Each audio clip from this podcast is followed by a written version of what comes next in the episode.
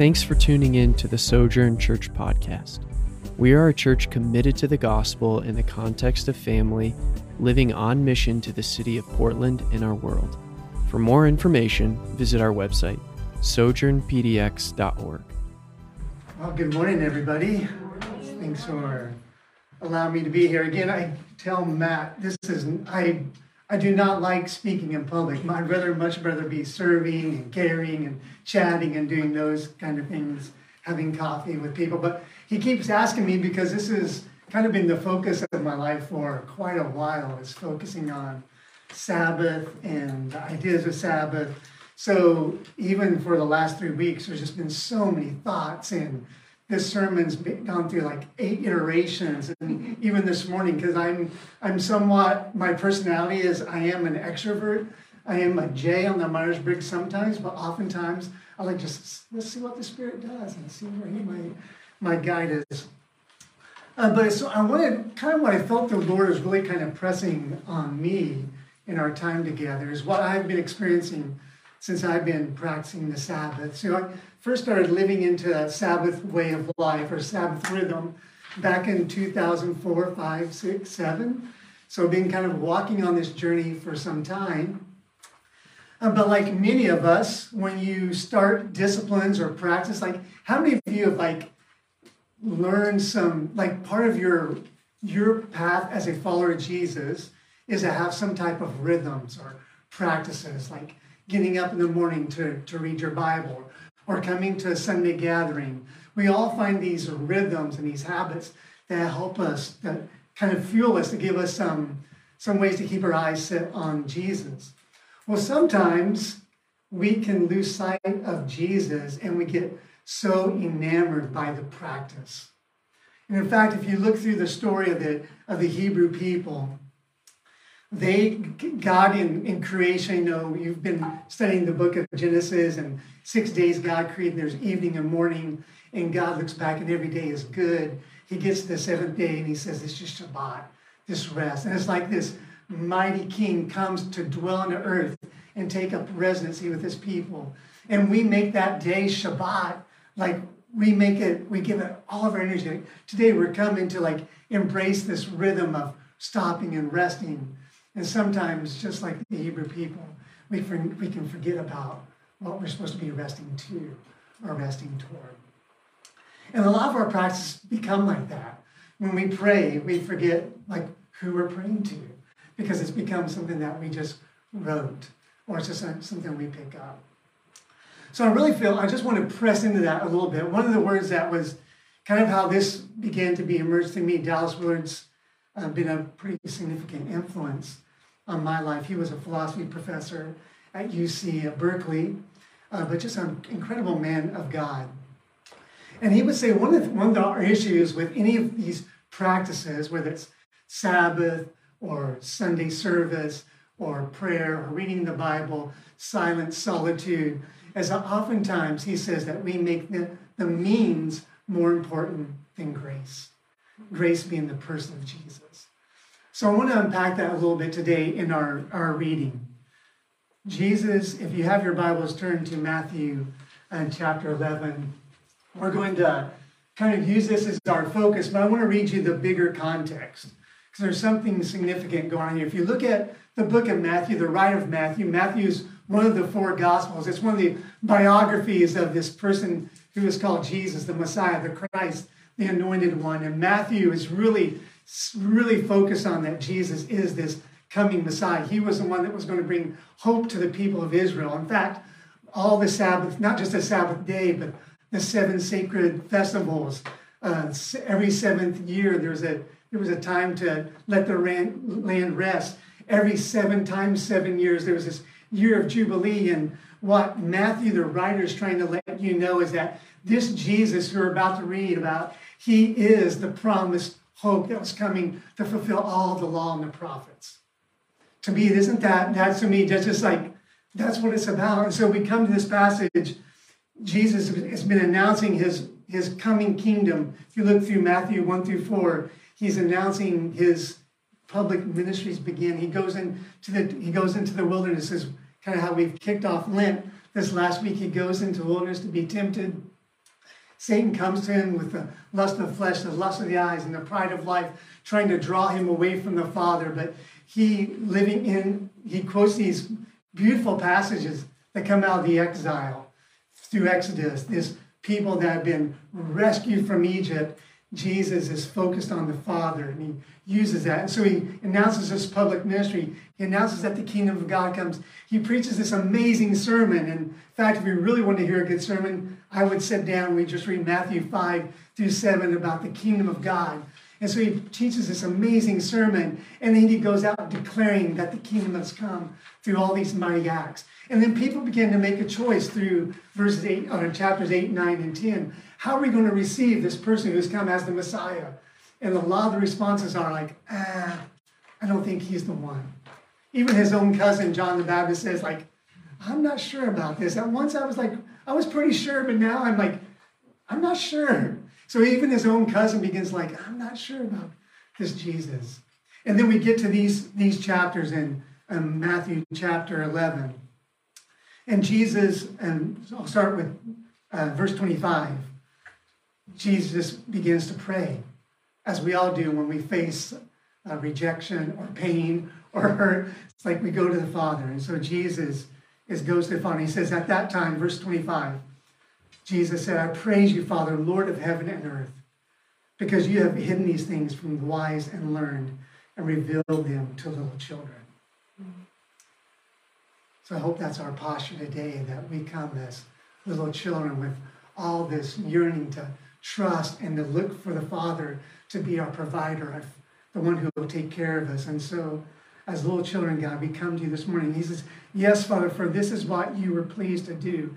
That's Jesus' upside down kingdom, revealing his wisdom not to the mighty or to the most well taught or learned, but to the children. And that's who we are. He says, verse 27 All these things have been committed to me by my Father. No one knows the Son except the Father. And no one knows the Father except the Son, and those to whom the Son chooses to reveal himself. And then he comes to this wonderful passage Come to me, all you who are weary and burdened, and I will give you rest. Take my yoke upon you. Learn from me, for I am gentle and humble in heart, and you will find rest for your souls. For my yoke is easy and my burden is light. And as soon as Jesus says that, he goes into this wonderful story about how he lives into the Sabbath. And I want to read that to you because in this, in this story, at the very end of this story, Jesus pronounces this I am Lord of the Sabbath. So at that time, Jesus, this is uh, Matthew 12, verse 1, at that time, Jesus went through the grain fields on the Sabbath. Immediately, we're going like, wait, if we're, if we're a person who's been reading the story of the Bible and we know that the, the law of the Torah says, wait, that's not something you're supposed to do on the Sabbath, Jesus. So what's going on here? But his disciples were hungry and they began to pick some heads of grain and eat them. When the Pharisees saw this, they said to him, Look, your disciples are doing what is unlawful on the Sabbath. He answered, Haven't you read what David did when he and his companions were hungry? he entered the house of God, and he and his companions ate the consecrated bread, which was not lawful for them to do, but only for the priest. Or haven't you read in the law that the priests on Sabbath duty in the temple desecrate the Sabbath, and yet they are innocent? I tell you that something greater than the temple is here. If you had known what these words mean, I desire mercy, not sacrifice you would not have condemned the innocent, for the Son of Man is Lord of the Sabbath. So Jesus, just to kind of to bring the point even a little bit closer to home, look what he says in verse 9. So going from the grain fields, he goes right into their synagogue. And he sees a man with a shriveled hand who's there. And looking for a reason to bring charges against Jesus, they ask him, Is it lawful to heal on the Sabbath. He said to them, If any of you has a sheep and it falls in a pit on the Sabbath, will you not take hold of it and lift it out? How much more valuable is a person than a sheep? Therefore, it's lawful to do good on the Sabbath. Then he said to the man, Stretch out your hand. So he stretched it out, and it was completely restored, just as sound as the other. But the Pharisees went out and plotted how they might kill Jesus. Man, as I've been like, man, I've been, you know, one of the things when you when you're you know asked to share kind of your meditations, man, I've been you kind of sit with this these passages for a long time, and there's all kinds of things that begin to percolate. So I'm just kind of curious as we as we just did a cursory reading through this story, is there a word or a phrase that just kind of begins to like emerge for you, like that you'd be willing to like kind of share or speak out loud to the group? No pressure. But if there is, is there a word that word or phrase that as we just kind of read through that for you?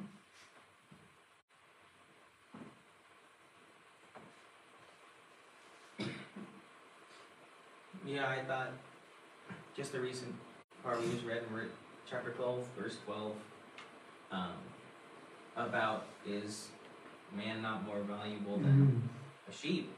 And it's lawful to do good on the Sabbath, as in, we're not here to just follow, like, on my Sabbath, I never work.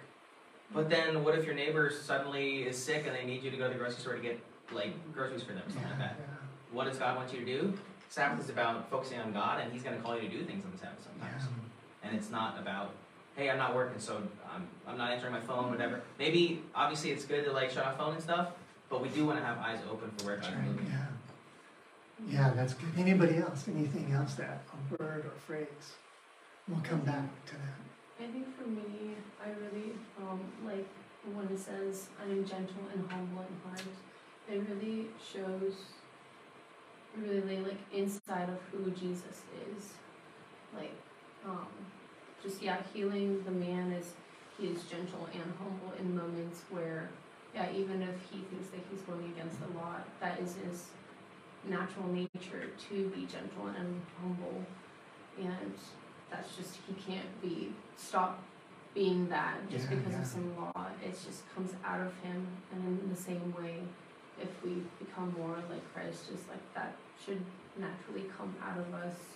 But yeah. sometimes it's hard, you know. yeah, you're you're both you're both like you're pressing into what the truth is. Is that again there there's a practice, there's a habit, there's a rhythm, and it does something in us.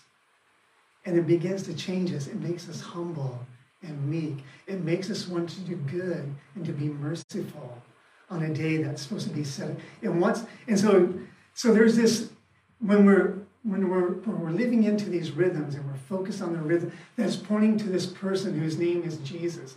And that's what the, the beautiful thing about the whole story of the ancient Israel. And again, sometimes I, when I'm teaching on Sabbath, it's like, I mean, I love to talk about stopping and resting delighting in worship. And sometimes it's like, man, I go away and go, I forgot. It's all about Jesus. we stop so we can focus on Jesus. We rest so we can be with Jesus. We delight so we can turn our attention to the one who fills us full of joy. We worship so we can cry out, Jesus, it's all about you. And that's what was happening throughout all of ancient Israel. Not only did they have a day, one day a week, where they said, like, there's a coming hope. It's not fulfilled now, but there's a coming, there's a coming time when a jubilee will come. Well, I will release the land. People who are blind will see. When those who are lame will walk. When, when those who are hungry are fed. And so, how did Jesus see himself? He saw himself as the one who was bringing that Jubilee into the world. If you go to Luke chapter 4, oh, let's do that real quick. I'm on my iPad, I think I can do that. Luke chapter 4. Jesus goes into the synagogue. You know, he goes to his little, he's, he's in Nazareth, and every, if there was like, I think if it's like there was a little few more than 10 more, uh, 10 Jewish men, you could have a synagogue don't quote me you know, Wikipedia, but somewhere around that. You could, certain number of people, you could have a synagogue. His little town of Nazareth, let's say it's about somewhere between eight to thousand people living in this little small town. He goes into the synagogue, as was his custom. Keep note of that. He stood up to read the scroll of the prophet, verse 17, chapter 4. This is what he says. Unrolling the scroll, he found this place the Spirit of the Lord is on me because he has anointed me to proclaim good news to the poor. He has sent me to proclaim freedom for the prisoner, to recover sight for the blind, to set the oppressed free, to proclaim the year of the Lord. So Jesus saw him as the anointed one. He was the Messiah. He was the one who was bringing the Jubilee, the Sabbath, the sacred festivals, the seven sacred festivals, um, the seventh year, the Jubilee. It was all pointing to Jesus. Jesus was what the story is all about. Sorry, I'm trying to figure out what I'm. Sorry. And so that's why he says, and so when we get to our verse, come to me. Jesus is proclaiming that he is the one that they should be, they were looking for all along. He's come, God has come to dwell with people on earth through the person of Jesus. And he has come to take away those who are weary and burdened. He's, he's come to be with those who are weary and burdened because he's the one who is the Jubilee. That's what it was all pointing to.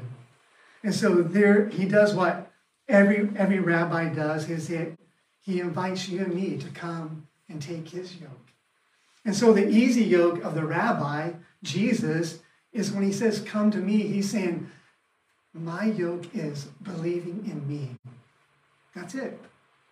The easy yoke of Jesus is proclaiming, Lord, I trust you that you are the coming Messiah, the hope of the nation of Israel. My hope, our hope, the hope of this people in this, this room.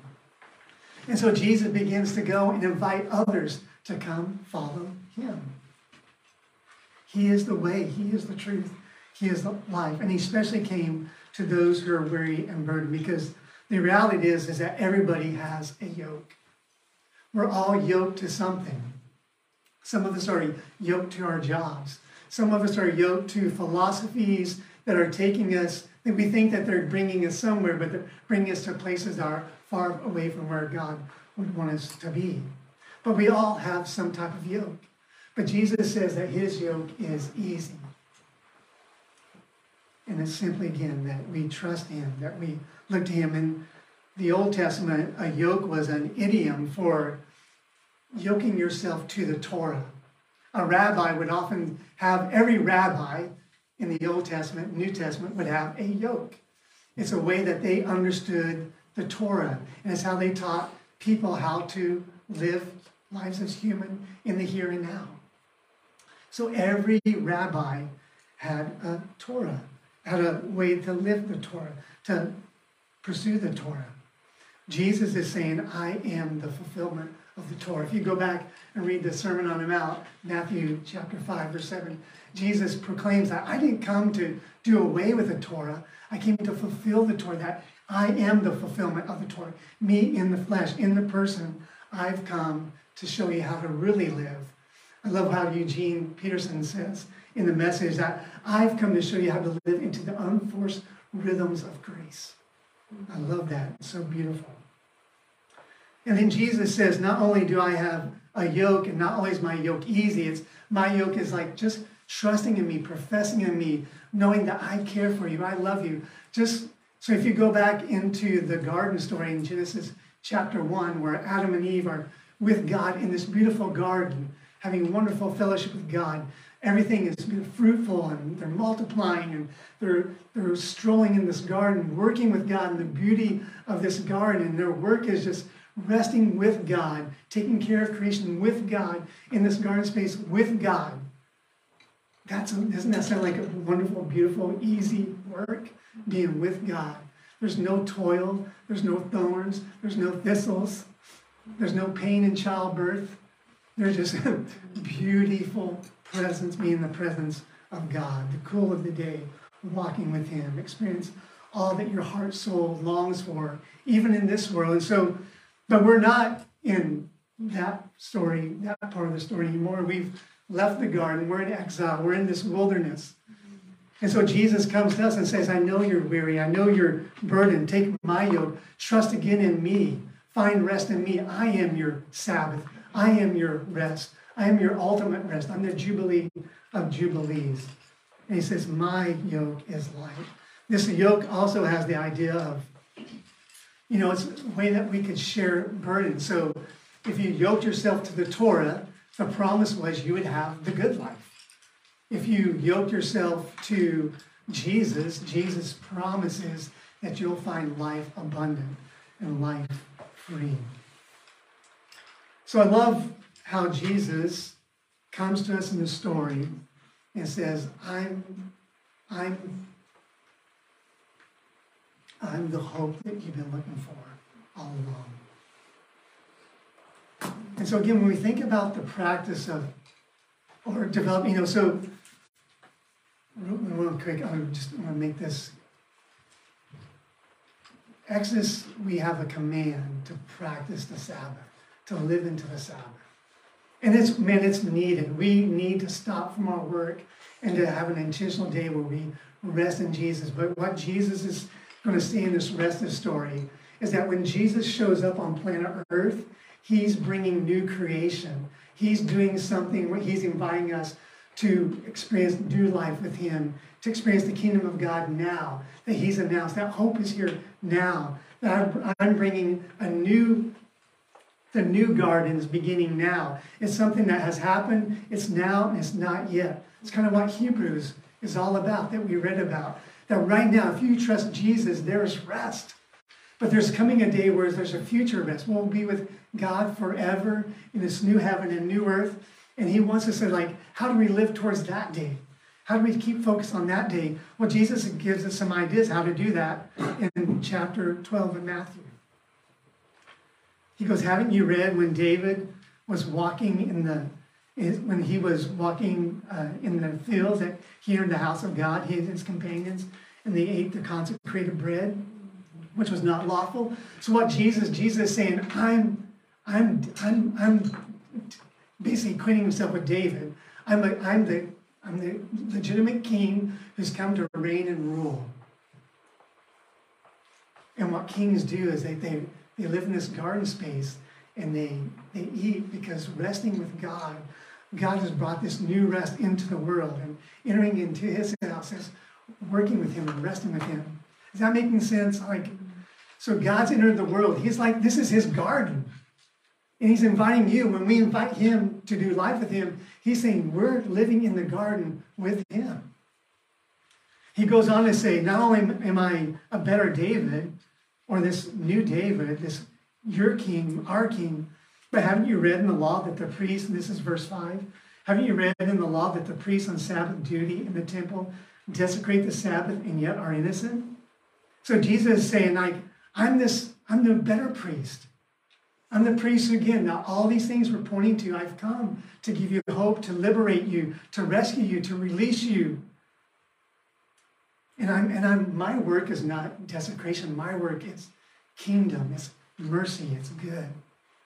And he goes on, he says, I'm even see this temple? I'm greater than the temple. The temple was basically a place where heaven and earth met. God took residency in this temple, and then the temple was designed to look like the Garden of Eden. And so this garden, this little micro garden, what Jesus is saying is like, when I come, when I've come into this world, incarnate God with us, the Garden of Eden is here with me. New things are beginning. New life has sprung forth. And then Jesus, again, to like, just to remind them, this is what I want. It's not about all these, it's not about how well can you practice a sacred day. It's not about how well can you uh, enjoy these festivals. It's not all about can you, are you every seven years, are you uh, letting the land lay fallow and taking a year off? He says it's really about are you desiring, is it changing you in the inside? Is it making you a person of mercy and not sacrifice? So we need these practices. We need to press into these habits and these rhythms and these rituals because they remind us that we are not yet in the kingdom of God in the, in the future, but we are now. So we need to be reminded. We need these practices. We need to stop every seven days and celebrate the kingdom of God. And then there's the one more story. He goes in and he goes and he heals. We read that. And this is here's the here's kind of what I just want to I want to massage and kind of just think about. So Jesus, he lived by some rhythms. He lived by some rituals. His yoke says, Follow me, and I will show you how to live the easy life, the kingdom life. So he invites us to here's how to pray, here's the Lord's Prayer, here's my the Sermon on the Mount, Matthew 5. These are the ways I want you to learn my unforced, unforced rhythms of grace. But Jesus, he practiced, he kept practicing the Sabbath. He kept finding times, but he kept also finding these little times in the day to get alone with God, to abide with him, to rest with him. He would also, like, as was his custom, he would observe Passover, these sacred meals, because for him, again, these were signposts that pointed to new life in him. So when you come to these times in the year, like Lent, or when you come to Christmas, or you come to Easter, or you come to whatever these rhythms and rituals, when you come to your, your morning devotion, these are signposts that are pointing you towards Jesus and life in his kingdom. And sometimes we can get like into this works-based theology where we think like, well, if I just read my Bible every day, God will be happy with me. And we become a lot like the Pharisees. We kind of miss the point. Because God is more interested, like, oh, how's this? When you come to my word, when you come to this, this time of gathering in this service, this Sunday service, like, how's it getting into you and making you a person of mercy? How's it making you? Because I'm not really caring if you just show up. I'm not really caring if you like practice the Sabbath and it's not doing anything. I'm caring about how it's making you more like me in every way. Spring forward to the story, and you get to um, the end of the story, Matthew 28. It's a beautiful reminder that Jesus, he's resting on what? The Sabbath, because he's been crucified, dead, and buried. And all the writers make a point to note that it was early in the morning, the light of the first dawn. So it's Monday, Sunday morning, the light's dawning. It's kind of wants us to flash back to Genesis, let there be light. This God of the Jubilee, Jesus, shows up. He's, he, he lives a wonderful life, the kingdom life, and invites us to enter into this life. He spends time with God. He practices the festivals, the sacred days, and he says they all are pointing to this wonderful new life in the kingdom of God. I am that life. Come to me, all you are weary, find life in me. Do these practices because they are pointing to me. They're reminding you of life in me. So he goes to the grave. He's resting, and on, the, on, the, on Sunday morning, he raises up. And guess what happens? It changes the church. The church starts celebrating Sunday as the Lord's Day. So they don't do away, most, most Messianic Jews, they would still practice Sabbath as a way to remind themselves, like, who we are. But Sunday now became a day to say, like, we are the people of the risen Christ. Let's go tell everybody that he's, a, he's risen again. Come, let's celebrate all that God's doing in our midst. And so these, these, you can read Acts chapter 2 and what happens with the church. They become a place that invites everybody to the table. It's not just for Jews, it's for everybody. Because the kingdom of God is broken, broken into the world. Everybody's, everybody's invited to the table. Everybody's coming to the table, to the banquet table of God. And so now the first day, Sunday, is a day, a new rhythm, a new practice. It doesn't do away with the seventh day. The seventh day can still be a Sabbath unto the Lord, but now the Sunday has become a day that we can tell about the risen, resurrected Jesus. This is another rhythm, another practice that we can add that proclaims who? Proclaims Jesus. And so we, like the Pharisees, have to guard our hearts. We have to guard our hearts that's not that we're not practicing these rhythms, these rituals as a means, but as a way that's pointing to grace, pointing to Jesus. So as you guys work as this church to practice the way of Jesus, as you move from Sabbath to prayer to silence to solitude. Remember, it's a, these practices point us to grace. They point us to Jesus. When you wake up today or tomorrow to be, to be alone with God, practice is great. Keep practicing those quiet devotions with God to change your heart. But remember, it's a means to get to the end, which is Jesus. When you come to Sunday, it's, it's a means to get to Jesus, to become more like Jesus, proclaim Jesus. in the world. Let's pray uh, together. Lord, thank you that you are the God who was and is and is to come. And Lord, I know I have rambled and I have, um, you know, the best I can try to remind ourselves that we are a people have been changed by you who is the Lord of the Sabbath. And Lord, so we, we want to live well into a Sabbath practice, if that's what you're asking us to do. We want to live well into a Sabbath, a day, and a way to, we want to live well into a Sunday as a way to proclaim you and declare you that you are King, that you are the hope that we were looking for all along. And so we pause right now to say, Lord, is there something that you are asking of me in this moment as I look through this verse? Is there, is there a yoke that I need to give up so I can press into you?